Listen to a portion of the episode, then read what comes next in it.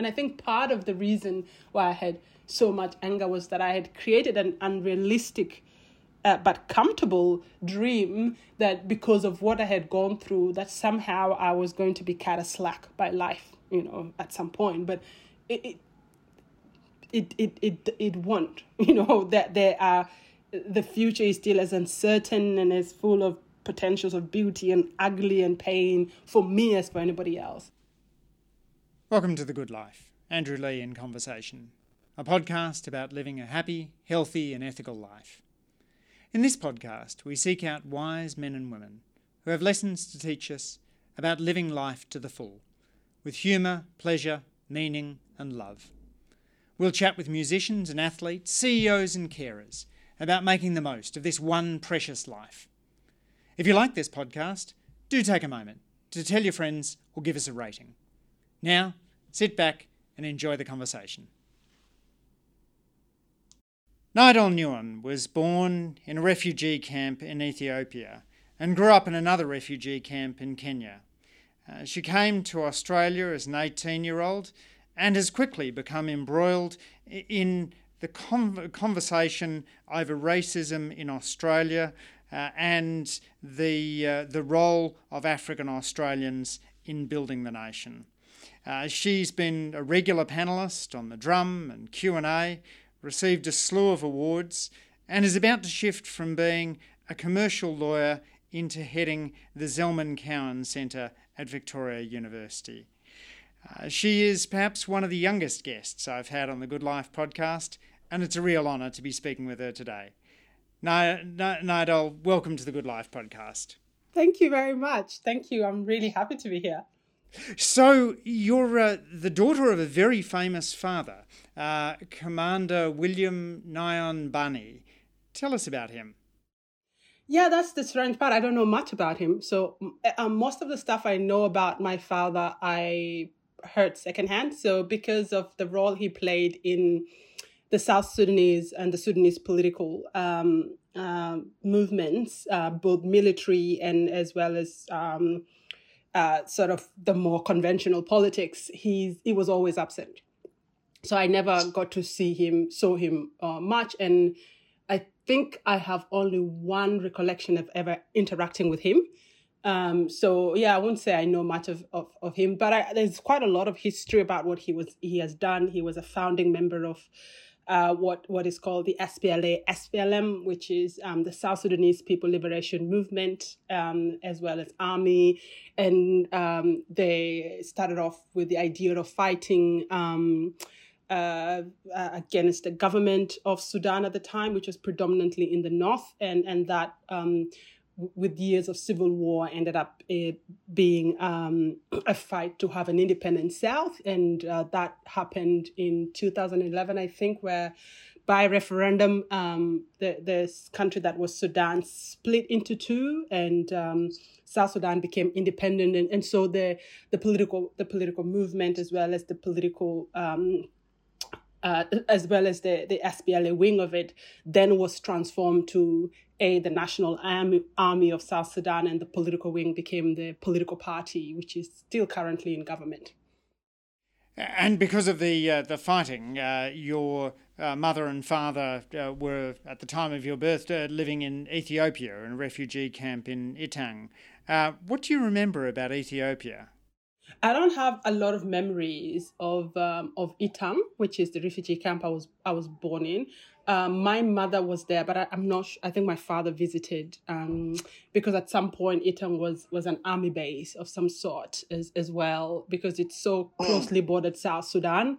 Um, but yeah, but I, I don't have much memories. The the the, the core memory I, I have is is of um, being displaced from Itang in about nineteen I think ninety one um, so I have snippets of memory of walking through very rainy and muddy fields as we walk back to Sudan after being displaced from from Ethiopia, and um, and and also an incident of I, I recall my mother sort of crying at the top of her lungs because she had thought one of my my siblings has passed away. And so those were sort of the first memories i have of, of itang um, and then after that i ended up in kakuma refugee camp with with extended family members. And so um, didn't get to see my my mother much until I think I saw her uh, once after 1996 when the news came in that my father was killed, and then uh, once more um, in early nine, uh, late 90s, and then I think um, started living with her in the early 2000s, and then that's when we um, she she applied for resettlement to Australia, and um, luckily, very luckily, we were resettled um, through the humanitarian pro- uh, program here. I want to ask you about the passing of your father uh, in a moment, but first of all, just paint us a picture of what life was like in uh, in Kakuma. It's uh, um, the second biggest refugee camp in uh, in Kenya after Dadaab. Uh, what was what what was it like to, to grow up there? Because you were there from from being just a, a four year old all the way through until your late teenage years. Yeah, I, I spent most of my, my childhood. So I started my primary school in Kakuma at, at a school called Ngundeng Primary School, um, named after a very old Nuer prophet. Um, and I, I, I, in fact, I think recently I've been thinking more and more of wanting to go back and see Ngundeng Primary School mm. and, and if it's still there. Um, and and I also did all of my my secondary studies, which is four years of, of, of secondary studies in Kenya, in in Kakuma. So I, I was in a way, I, even in the midst of all that, in a sense, privileged because. Um, you know, I, I, did spend some time in Nairobi, the capital, because my father could afford to. And then when he got killed, uh, that that meant that the family had to relocate back to the camps. And um, so, I mean, Kakuma was it started off almost as nothing really you know it's it's it's located in a very very dry area of kenya um almost a semi-desert um and um uh, there, there was no running water when I was there. Um, there's no electricity, um, and so uh, everything was sort of um, ration. I, I, remember we used to collect water, clean water, drinking water twice a day from from a central tap, and and the fights that would occur on that purpose. People just tried to get clean drinking waters for their families, and and we had food rations um, provided every fortnightly. Um, and um, I think there was one main hospital for nearly eighty thousand people or or more. Um, it was not rare to sort of hear that someone has gone to the hospital because of malaria and, and never come out or or a scorpion bite. And so it was um it was it was a, a, a very tough place to be but i have to say it didn't feel as tough because i knew nothing else um in a way. So I think it would be harder for me now if I had to go and live in Kakuma after, I suppose, six, almost 16, 17 years of being in Australia.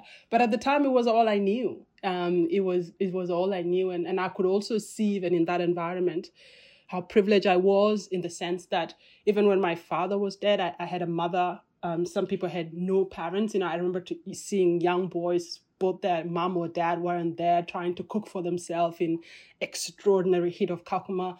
You know, and I had a mom who was able to buy me at least, you know, one outfit every year for Christmas. And and sometimes she had enough money to you know to buy us um, meat to eat in our stew. And and which because the the UN never provided uh, meat or any of or vegetables. You know we only had lentils.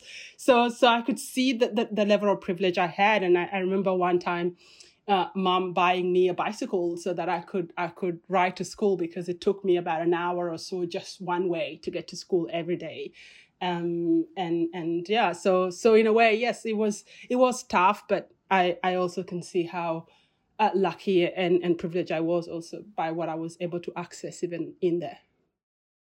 I think most of us have an, uh, an image in our heads of a refugee camp as being a, a temporary place. But uh, as you say, Kakuma has become very established. It was, I think, a few thousand people uh, when you, you, you began there. Uh, now it's tens of thousands of people and uh, a whole range of established schools and so on. Uh, the the, um, the life for, for people in a, in a camp like that, I guess, you know, can be can be more stable than we sometimes associate with a refugee, refugee camp. They can, they can, and I think they they can be more permanent than perhaps if they were internally displaced in their own homes. But they are definitely still very difficult lives, you know. But mm, mm. but I think, but I think what it what that says more and more is how long it's taking now for conflict to be resolved, um, and and as a result, that we're producing more refugees than than people being able to return to their countries or be taken up on on the opportunity to be resettled to countries willing to take them. So, it, it is in some ways uh, there's a sad bit of it. The sad, I mean, I, I still find really sad when I think about some of my friends who are still in the camps or people that I knew that are still in the camp because I can see the massive difference between my life and theirs simply because of the lack of being located in Australia. Did you feel safe in Kakuma?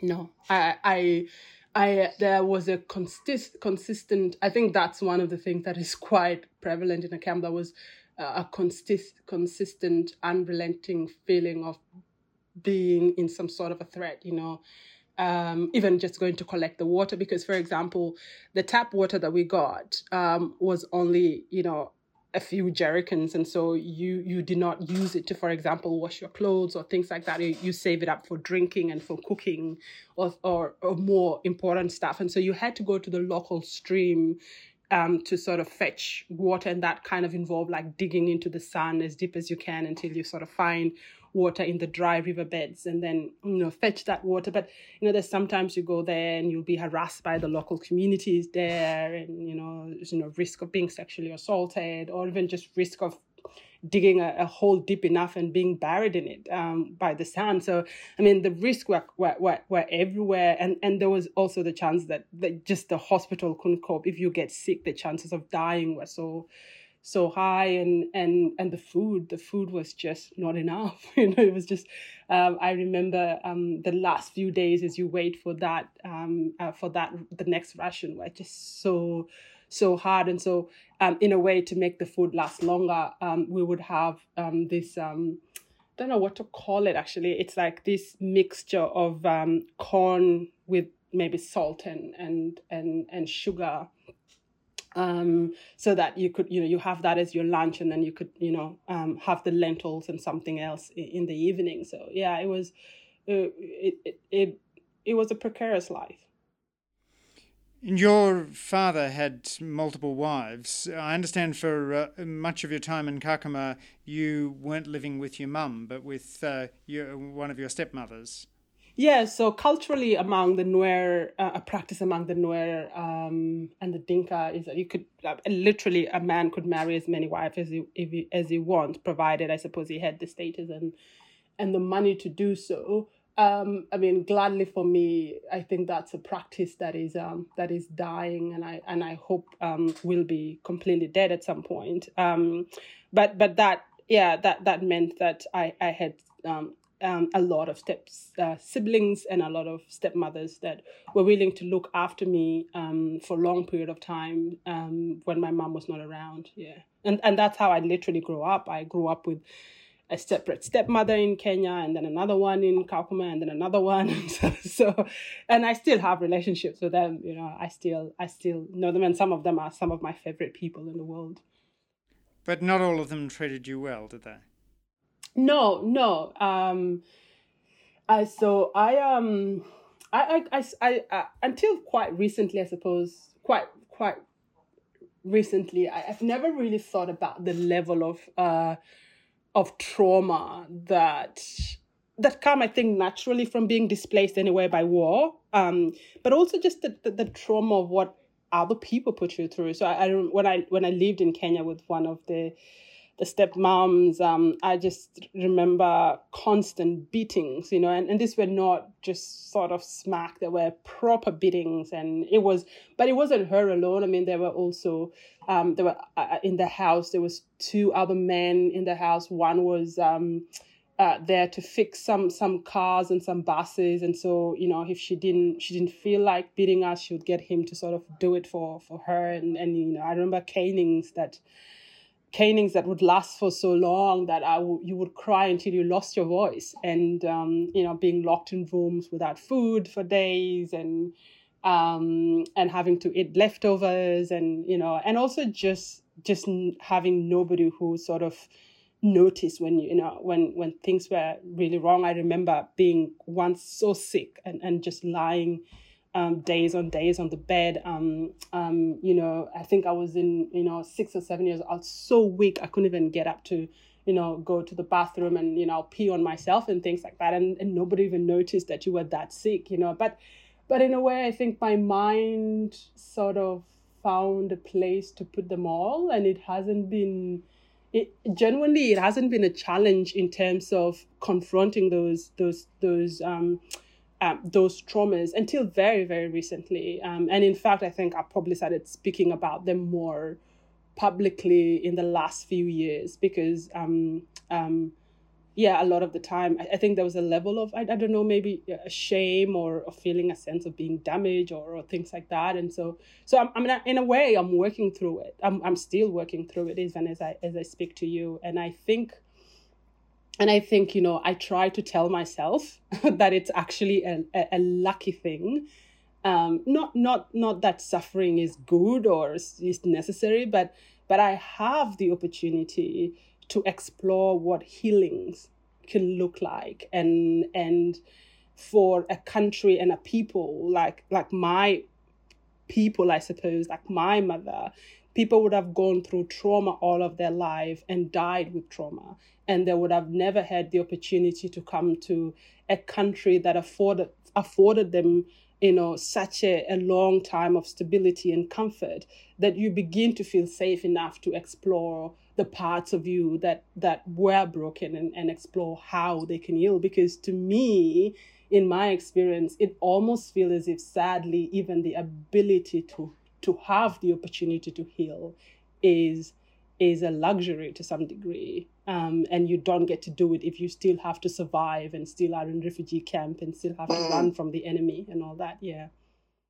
it's an admirable um, sort of reconceptualizing of it. Uh, it, uh, but the experience does remind me of uh, uh Desmond Tutu's line about uh, the depths of apartheid, where he imagined whispering in uh, God's ear, God, we know you're in charge. Why don't you make it slightly more obvious?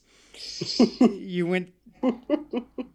You, you you you endured so much through that period, and then you had the, the news that your your father had died in uh, 1996, um, and he was he was killed, uh, as I understand it, um, by another another faction within the Sudan People's Liberation Army. Yes, um, yes. How did how did that uh, how did that news reach you? Given that he hadn't really been in your life for uh, for much of your childhood.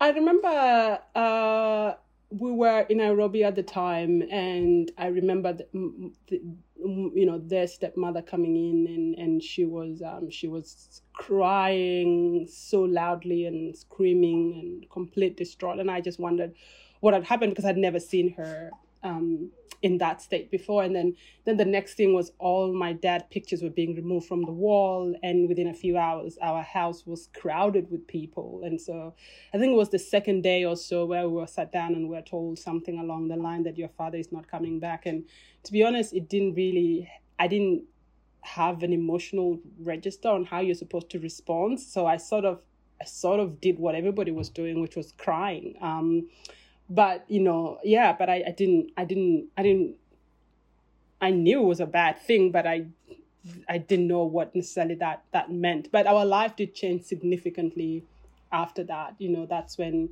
we had to move back to the camp um, because you know nobody could afford to um, let us live in nairobi. Nobody could pay the school fees. Oh. so um, yeah and so that's that's kind of became it things became really real really quickly. Um, and uh, your your mum then came back into your into your life. It must have been must have must have been a real joy to reunite with her. I imagine. Yeah, I mean, and I think in a way, I mean, I laugh partly because maybe it's a it's a form of coping with with with the reality of what seems so unfamiliar, but yeah, mom. I remember when my mom turned up. We were in a, in a, about an hour away from Kakuma in a place called Lodwar, and um, you know she was wearing she was in all black, um, because um, um, when your I think your husband died, you wear you wear all black with no earrings or no decoration or things like that for a while. So she was really she looked like a ghost. She was so skinny and um, um, but you know, I remember her hugging me, and I ended up write, writing about it in a, in a piece um, um, that explore my mother, my grandmother, and myself, sort of the, the, sort of generational relationship and the impact of war on those relationships, and and you know, I, I just stood there as if not knowing what was a proper way of responding to your crying mom. She was on her knees and hugging me and, and just crying and i just i just stood there like a tree trunk really and i didn't know necessarily what what to do. And and then you know typical i think in some ways on or maybe atypical you know i think soon after we ended up having a fight because um i was she was trying to get me to read and I, and i couldn't read properly. And she was always such a a committed person to education. You know she thought education it was going to get you out of this you know any situation. So she always wanted us to perform well academically how did your uh, mum come about to uh, to apply for refugee status to Australia? Because a, a lot of your um, siblings and half siblings uh, moved to the United States. What made your mum choose Australia? Uh, so my my mom brother had moved to the United States, and he didn't really like the United States. He didn't think that it was a, a good place to raise family. Um, so he was he was in a position to be able to sponsor us to go to the United States, but he then suggested that one of the other um, sort of um, uh, distant family members here sponsor us because he thought Australia was much better. So that's how we ended up um, being sponsored to come to Australia. Um, and then, uh, so mom at that point, when when when my father died, um, I think it became obvious to my mom that was nobody was going to look after me um, because I suppose that the sort of the relationship that anchor why others looked after me was because it was under the umbrella that my father was that was responsible for the families, and so she came looking for me, um, and then she found that I was already doing well uh, in my studies in Kenya. So she decided then perhaps it was better to move the rest of the siblings, my um, other siblings from Ethiopia to to Kenya instead of moving me because I think her initial plan was actually taking me back to Ethiopia and we were just going to live in Ethiopia. Um, but then she went and brought the rest of the family members, and then we um, uh, went back to Kakuma and from there uh, then applied for resettlement um, to Australia. And when you uh, landed in, in Melbourne, you're uh, 18 years old, so I guess you'd have pretty vivid memories of, it. Uh, uh, what were your first impressions of the place? Um, I thought it was the most sort of beautiful, clean place I'd ever seen in my life. You know, I remember looking, I remember, you know, driving out of the um, Tullamarine Airport. But even even as the plane sort of descended and just seeing all these lights, that um, it felt as if the world had been turned upside down. It was this carpet of stars everywhere, and um, we landed Melbourne Airport, and I was just so excited to to to finally be somewhere where I could my first goal was I was going to go to school and I was going to try and get to uni. And, you know, those, those were all the thoughts I had. I also thought I was going to have my own bedroom, but then I had to share with my siblings and all that. And, um, but yeah, but it was, you know, I had these very large expectations and dreams and hopes. And I thought everything was now going to be fine in a way. Um, and, and it was for a long time. There's a lot of conflict in, in refugee policy, but one of the interesting things that almost everyone seems to agree on is that Australia does refugee resettlement really well. Uh, but your experience wasn't perfect, I assume. Uh, how do you think uh, we can do refugee resettlement better? What was it about uh, your settling in or uh, your school experience where you thought perhaps that the system could have could have responded better to someone of your talents? Well, I don't know necessarily about someone of my talent. I think just just the fact that I think um, sometimes in in in response to refugees, we can have sort of blanket policies about how how they will integrate, and I think people come, people are refugees and they share similar experiences of displacement, but they also have you know different talents and different um, skills and so i think that part of the uh, p- part of part of the problem when we came here i mean initially because we were sponsored by um, by a family member, it also meant that we didn't get a lot of help. But the, I think the assumption was that if you're sponsored by a family member, then they sort of take on the settlement process for you with assistance of some oh. settlement processes, but you don't get the same one as if you were brought in on a government place, right? So that so I think okay. Yeah, and I think that I think that made a huge difference for us because it like within two weeks of arriving here, we had to find our own home with very little help. I, you know, I, I literally went walked into a school to try and enroll myself. Without you know, we had to find everything out for ourselves, including where the local shopping center was, and so I think that you know, um, perhaps like if that difference didn't exist would have got much more support um, um, in in place which we didn't because the other thing is as well even the person who sponsored us was in a way new in the country themselves. So they really couldn't help us as much.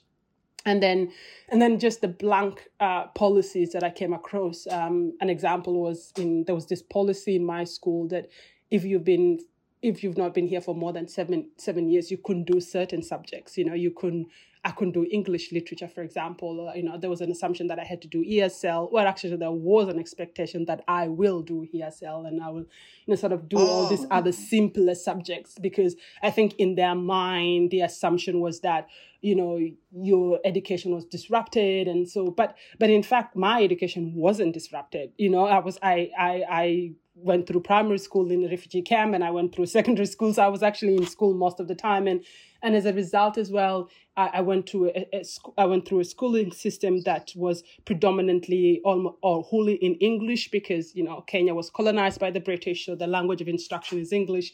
So tr- sort of treating someone like that is, is similar to someone who say came from a, an Arabic speaking background, or you know, it's quite it's quite different. And I think teachers just did not have the, the resources to be able to cater for those differences. It was easier to just put us in one class and and deal with us there. And I think that really I, I think that really has a lot of impact because I, I do have friends. I have a friend who ended up becoming a medical doctor and going to you know both oxford and harvard and he was told he couldn't do math methods or couldn't do that. You know i just have a friend who graduated uh, from melbourne university in a master's of public health was told the same. I have a friend who works um, as a pharmacist. She was told she couldn't do all these subjects you know and and and similarly like i don't think you know had i sort of accepted the standard that I think was being suggested to me, I would have not felt confident enough to have um, applied to uni or to have applied to law school. You know, so so it's not only my experiences; it's, it's it's the experiences of a large group of people, and I think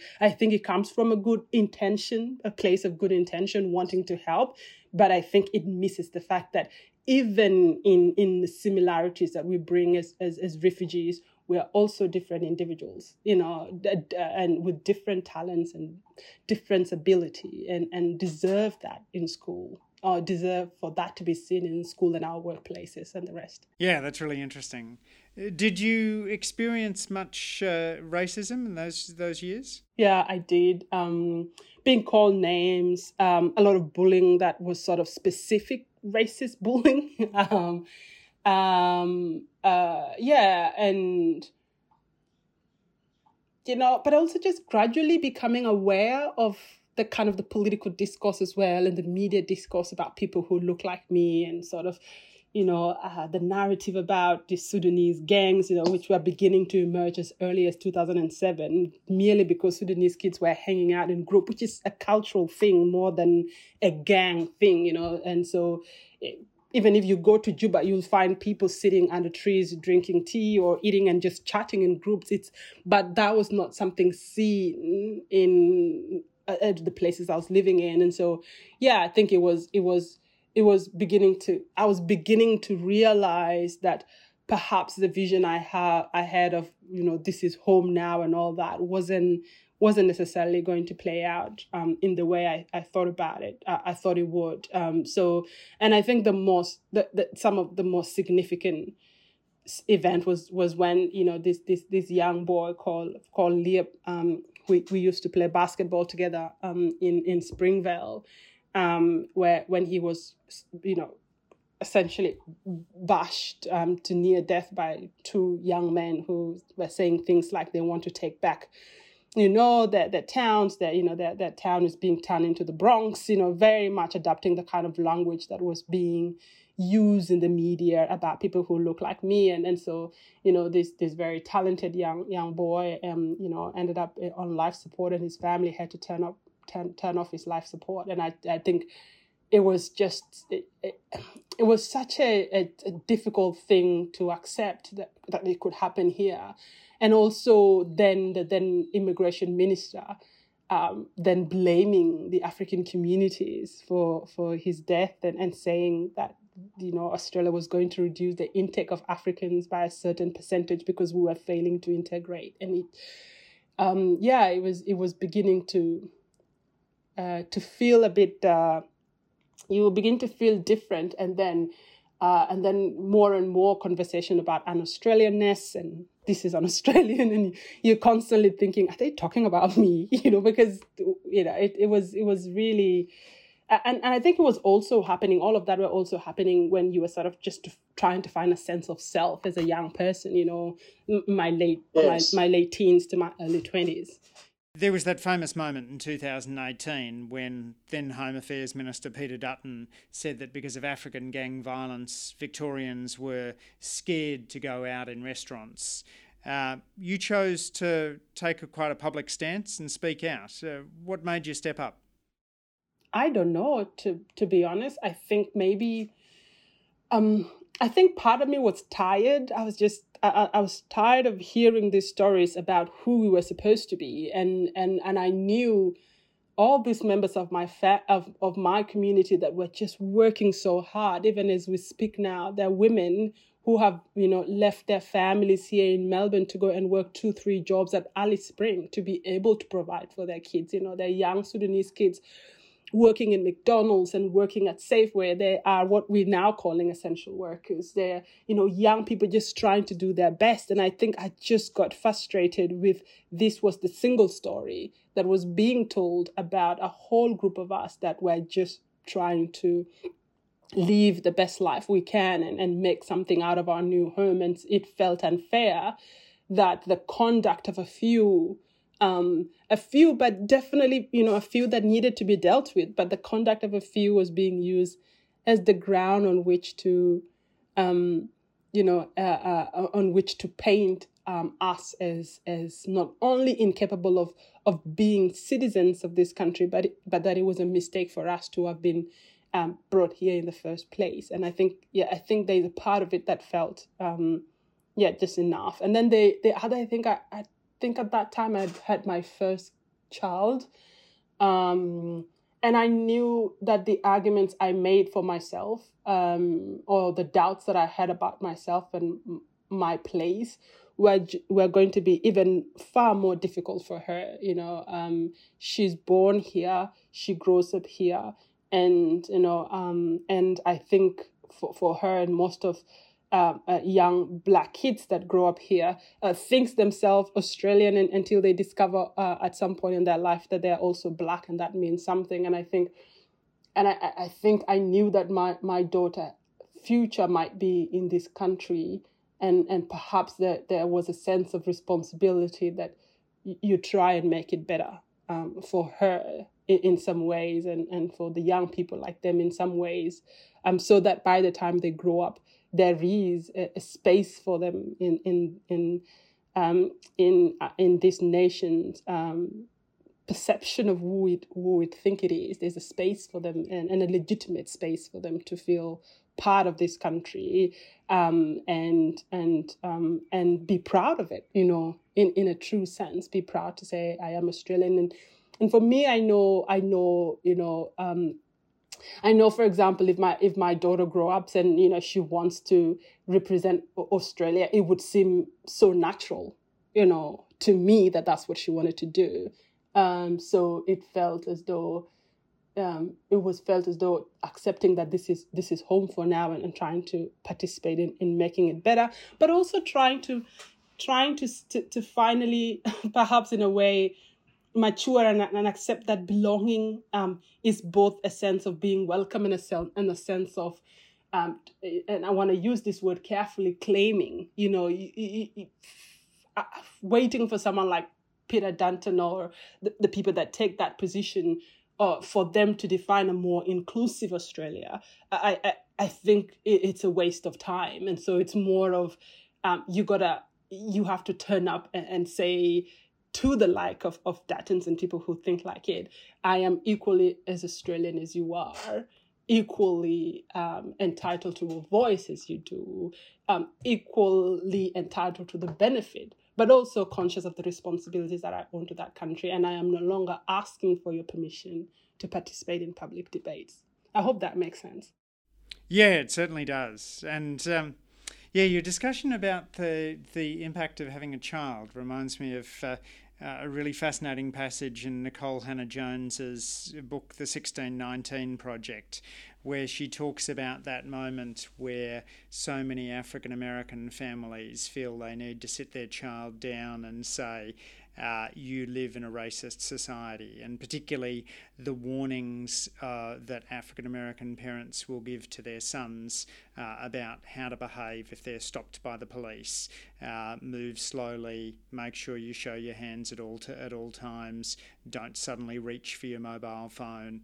Uh, conversations that they feel angry to have to have because they know that around the country white Americans are not having the same conversation with their children. So, yeah, I think it's really interesting how the, uh, how that experience of your children uh, shapes sh- shapes the way in which you behave. That is quite true, and those comments makes me reflect about some of the conversations I've also had. Like, I mean, I've told my brothers not to wear hoodies. I've, I've, I've told them even in the midst of the African gang narrative not to walk in groups because they are really tall, dark guys, and and and um and because I'm afraid of what people are going to think, and because at that time there were neo-Nazi groups that were threatening to walk around, you know, um, hunting down people of of of of these African gangs, and and which was a very broad definition of what um, um, uh, who, who falls into that category. And then and, and then that was not to me a fanciful fear. Because Liep, you know, was a boy that was picked out by two young men looking for a black man to to kill. That black man could have been any of my brothers, could have been any black man on that day or black whatever on that day walking on those streets. So there, is, there was that fear and that conversation that you have. And I'm, I'm having, you know, those conversations with my daughter. She's not even five. You know, she came, she came to me the other day, um, a few months ago, and she kept having this conversation and you know i want to have a party for you know for for brown people. And i said why would you want to have a party for brown people? What if your other friends want to attend? Um, and and she won't tell me that she just said i just want a party for brown people. So eventually she came to me one uh, Saturday morning and say, Mom, at childcare, they're going to have a, a party and only white people are invited. And so it made me realize that's why she wants a brown party because she was ready, you know, and I didn't know how to have that conversation with her. I still don't know how to have that conversation with with, with her. So um yeah, it's it's it's it's a different reality um, to to face. Yes, children's conception of race is so fascinating. Uh, we spent a month in America in 2008, uh, just as our um, eldest son was one year old, um, and uh, after we'd been there a few weeks, he began every time he saw an African American man on the street to say "Obama, Obama," um, which I guess was a good thing, but uh, but I'm not really quite sure. Uh, but I, I want to go to uh, to some of the uh, sort of positives and negatives of you speaking out. Um, your the law firm that you currently work at, Arnold Bloch Leibler, I understand was was terrifically supportive. And then on the flip side, you had the uh, hate that uh, that poured out through social media. Um, tell us about those two sides of, of, of, what you experienced. Yeah, I, I was. I'm, I'm quite aware. I think, and I, even looking back right now, I'm quite aware of how much I, I think perhaps courage Arnold Bloch Leibler had to allow. Even when I left the the firm early last year, um, um, to to uh, I was still a junior lawyer, and and to have to allow someone who's relatively junior to have such a, a public voice because I think inherently that comes with risks and and you know understandably businesses don't want to risk um, their reputation and stuff but they were quite they were they were quite um, I, I never was sat down and told you couldn't say this or you couldn't say that or this would be problematic. I I I said what I needed to say as as honestly as, as as I felt needed to be said. And and I and I knew my job wasn't uh, threatened, which I think it's a very big thing, especially oh. if you come to this country with no money whatsoever, uh, with no with no coin to your name, and you're trying to literally what you work for every month is is everything you have. And so you know it was it was it was good to have that, and I think even when the abuse became too much and there were times even people would, would try call through work. They they put in systems in place to, to to protect me you know systems like not not not not having phones directly come to me um and someone having them vetted and, and they didn't have to do that. So i think that you know i, I i'm i'm quite aware that if it wasn't for the support that i had at Arnold Bloch that i would have never been able to do the sort of uh, public advocacy that i did because I, uh, uh, much of it, you know, easily 99% of it is unpaid, you know, and, and there were times when, in fact, I, I took out my own personal leaves and, and things like that to go and do and, and do this this work because it felt important or you felt compelled to do it. So um, I'm always grateful f- for that, and I'm always grateful for the fact that I was, you know, um, I, I, didn't have that additional pressure that I was going to lose lose my job, and I didn't have the pressure to to change who I was or what I stood for, um, and to try to become somebody I, I wasn't. And I think that was it was it's such a, a safe space to learn and to challenge things. Um, so that that was one, and and so and and I think you know it, the, the the sort of like the the sort of um trolling and abuse and all that, I've kind of got to a point where most of the time I really don't care anymore. I, I try to block them as, as fast as I can. I try not to engage. Sometimes, you know, I fall over myself and I and I do engage, which is which is always a bad thing I'm coming to find out. But I think the more the more I've been in in in, in what is or this public space or commenting or having what people will call a profile, um, the more I think you realize that um, um, anything you say has the potential to offend somebody. Yes. You know, so I, I try to engage with things as honestly as I can. I try to understand or, or, read up on things or try and, and not speak about things I don't know.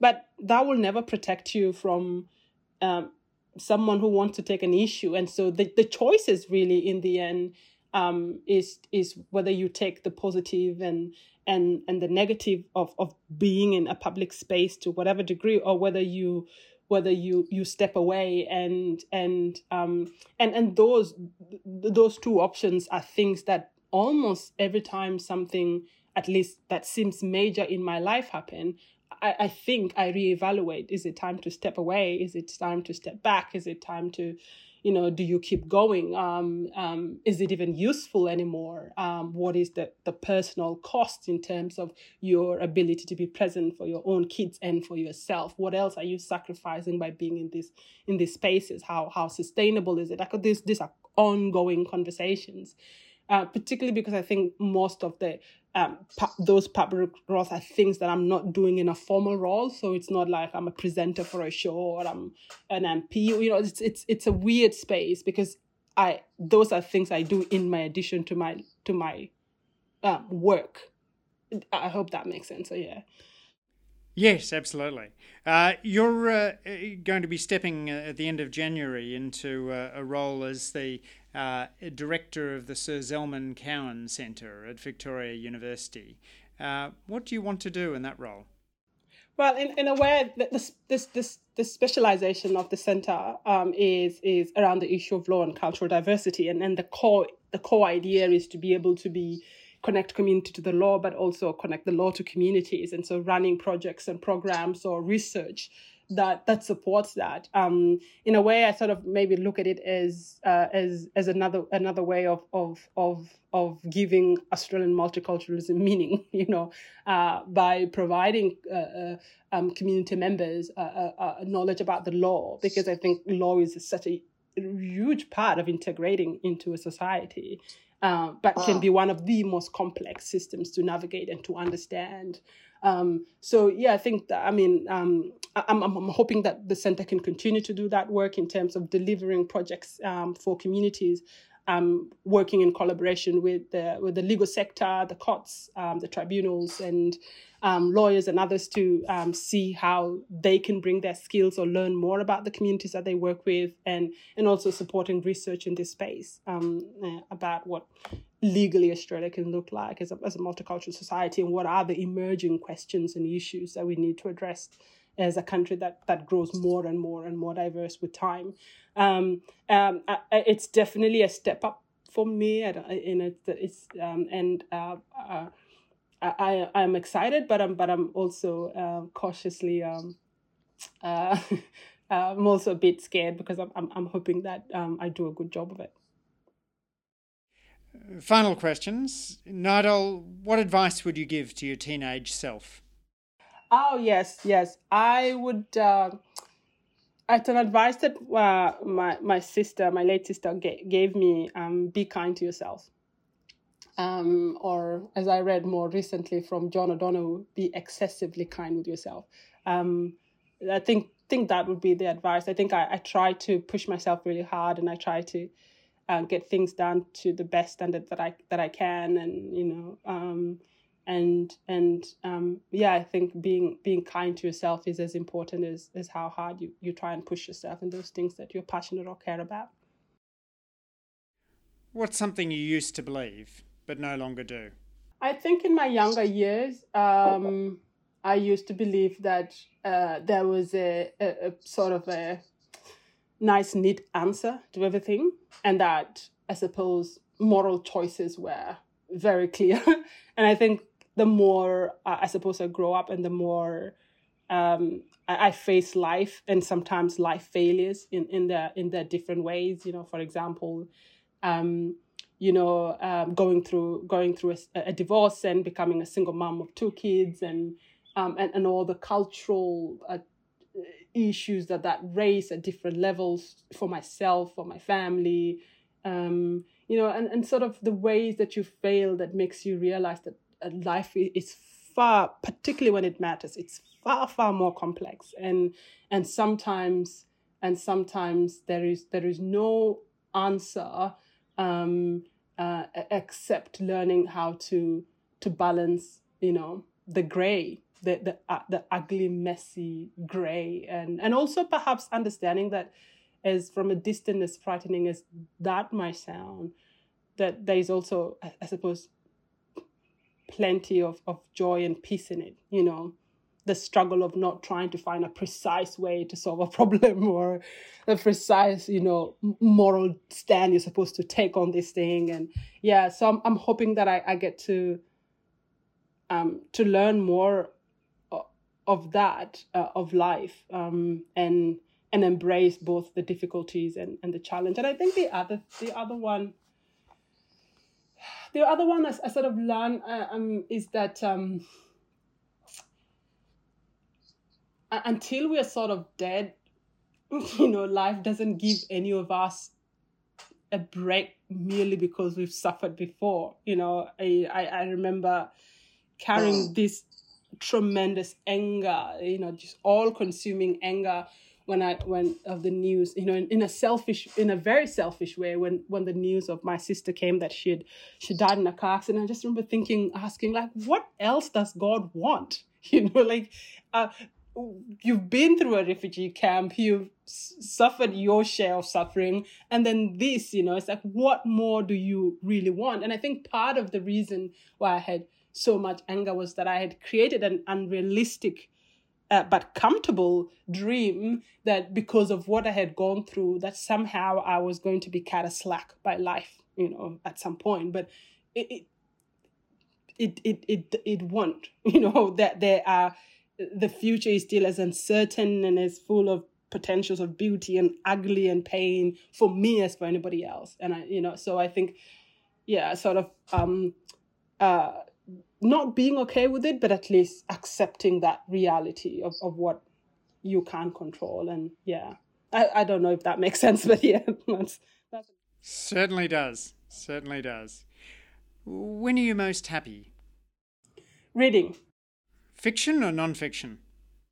I don't read a lot of fiction. I prefer um, non-fiction. Um, uh, what are you reading at the moment? Um, I'm reading Status Game um, I've just finished a book called Where Reason Ends, which was really interesting and captivating, but I could not pin down why. But perhaps it was because it just felt as though it took you on a journey that you just didn't know how it was going to end. And so you kept reading to find out how it ends and then you never really find out how it ends you know? Um, so yeah I, I just completed reading that. And i'm also reading um, i think it's called it's michael lewis and he's um he, he the pandemic. Ah yes. Fifth fifth risk. Yeah yeah. And then i always have just on the side of my bed um, seneca letters that i've always find um, sometimes can be a good way of, of starting your morning instead of reaching for your phone. What's the most important thing you do in your life to stay mentally and physically healthy? Um, exercising. I try to um, at least do a run or um, a hike. I like really long walks. So if I did have the time, I probably will do maybe an average about one hour or two hours walk a, a day. Um, I'm trying to commit now to running at least 10 Ks every week. Um, um, and that's um, that's because I just realized sometimes I sort of overdo things. I used to sort of try to run um, a lot, and I was getting more uh, kind of sick in, instead of feeling better because I think I was sort of over exercising. But I think exercising and going for runs or going for walks or being in nature um, I just I, I, always find that I, I, relax. My kids and I got an opportunity recently through a friend to go to um, you know Sandy Point, this beautiful part of, of, of, of Victoria, and we were just in the water for days. And so it was really good. It's just really really good. So yeah, that that's that's good for me. Do you have any guilty pleasures? Yes, I do. Um, my guilty pleasure. I'm so pleased to hear it. Yeah, my guilty pleasure is fashion. So I like I like uh, I like yeah, I just like looking at really good. I like looking at good clothes and good shoes and yeah, so that's my guilty pleasure. Yeah. Do you have favorite designers?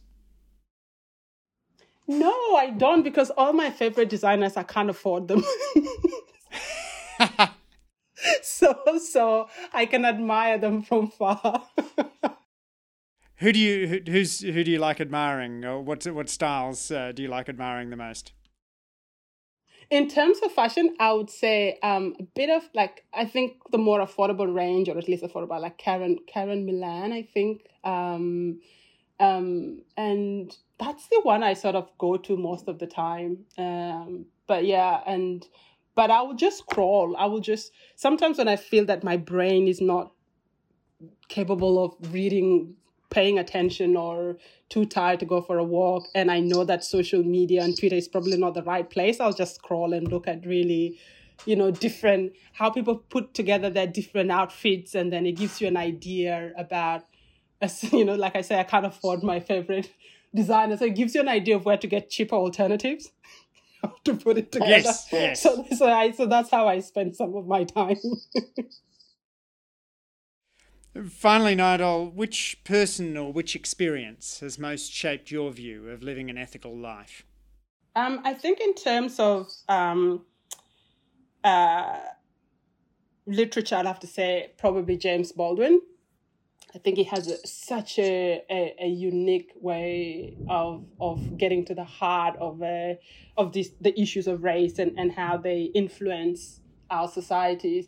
I have just started. I mean, I used to watch all of us sort of know about Martin Luther King, and I used to watch videos of him, of him on YouTube. But I've started reading some of his work, and it's it's it's astonishing how modern and relevant they they were. And when I was preparing for my um, press club speech, I I actually read his book Chaos or Community, and and it was it was mm. it, it was comforting in in the way that it gives you this um, answers and a way of thinking about, you know, uh, and life and those deeper questions, right? So, you know, there's there's a part of it that talks about Black Power movement and and how that sort of made me sort of um, review some of the sharper edges of my own views about race and, and race relation and and why you know, in the way we communicate about that, even towards people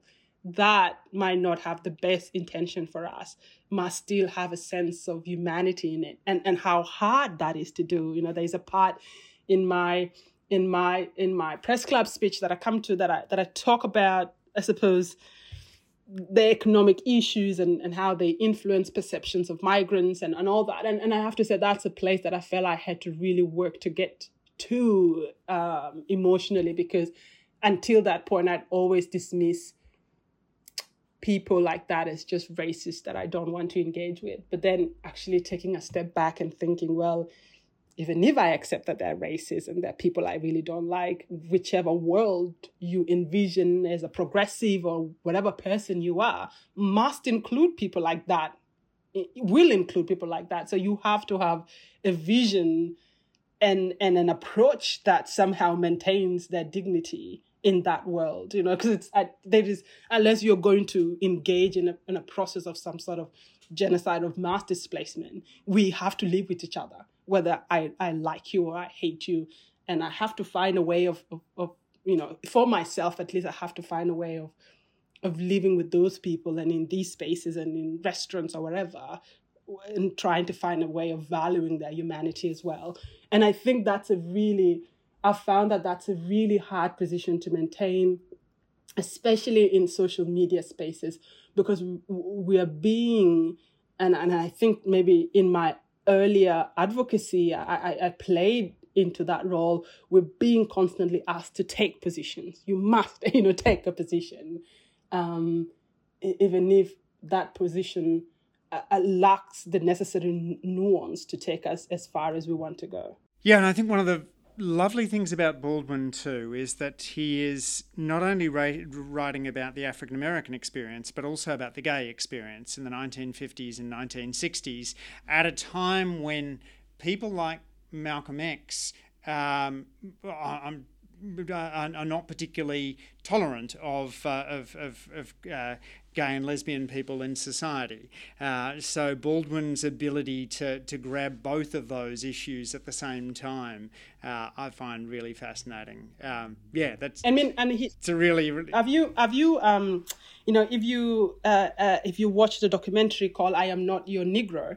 Um, which is which actually there's this part where Baldwin mourns for Malcolm X, you know um, and i and and and also in his in his um in his essays there's an essay he writes called smaller than life. Um it's a reflection. It's it's basically a, a, review of a biography of, of douglas frederick. And and he talks about this last paragraph about you know the, the the the mistake in his view that the biographer did was to you know to sanctify and to make a saint of of Frederick Douglass. And the idea that human relations of of, of all nature requires a level of honesty and and insight you know. And and I think that was quite fascinating because you know you you you interact with those perceptions at least in my experience even modern in currently where you know people people think that they can't criticize um, or, or, or I can or we can criticize or have internal criticism of our own cultural practices because you know we're already in the minority. But that doesn't exempt us from human error. You know I, I, I can experience racism at a time but i can also use my agency um, to harm somebody else and to to to to fail as a human being it, it, i'm not confined to a particular thing because i happen to be a minority and experience you know um, disadvantage or discrimination. And so i think that was fascinating to me because that's actually what it means to afford someone their whole humanity you know not not the successful immigrant or the failing immigrant but the broad spectrum of experiences that come uh, being a human being. Absolutely uh, Nyuon, I've really enjoyed our conversation today. Thank you so much for taking the time to share your wisdom on the Good Life podcast. Thank you so much for inviting me. Yeah, thank you. Thanks for listening to this week's episode of The Good Life, Andrew Leigh in Conversation. If you enjoyed this week's conversation, I reckon you'll love past episodes with Linda Burney, Tim Soutphommasane, and Jihad Dib. If you like this podcast, please take a moment to tell one of your friends or put a comment on social media. It really helps others find the podcast. Next week, we'll be back with another inspiring guest to discuss living a happier, healthier, and more ethical life.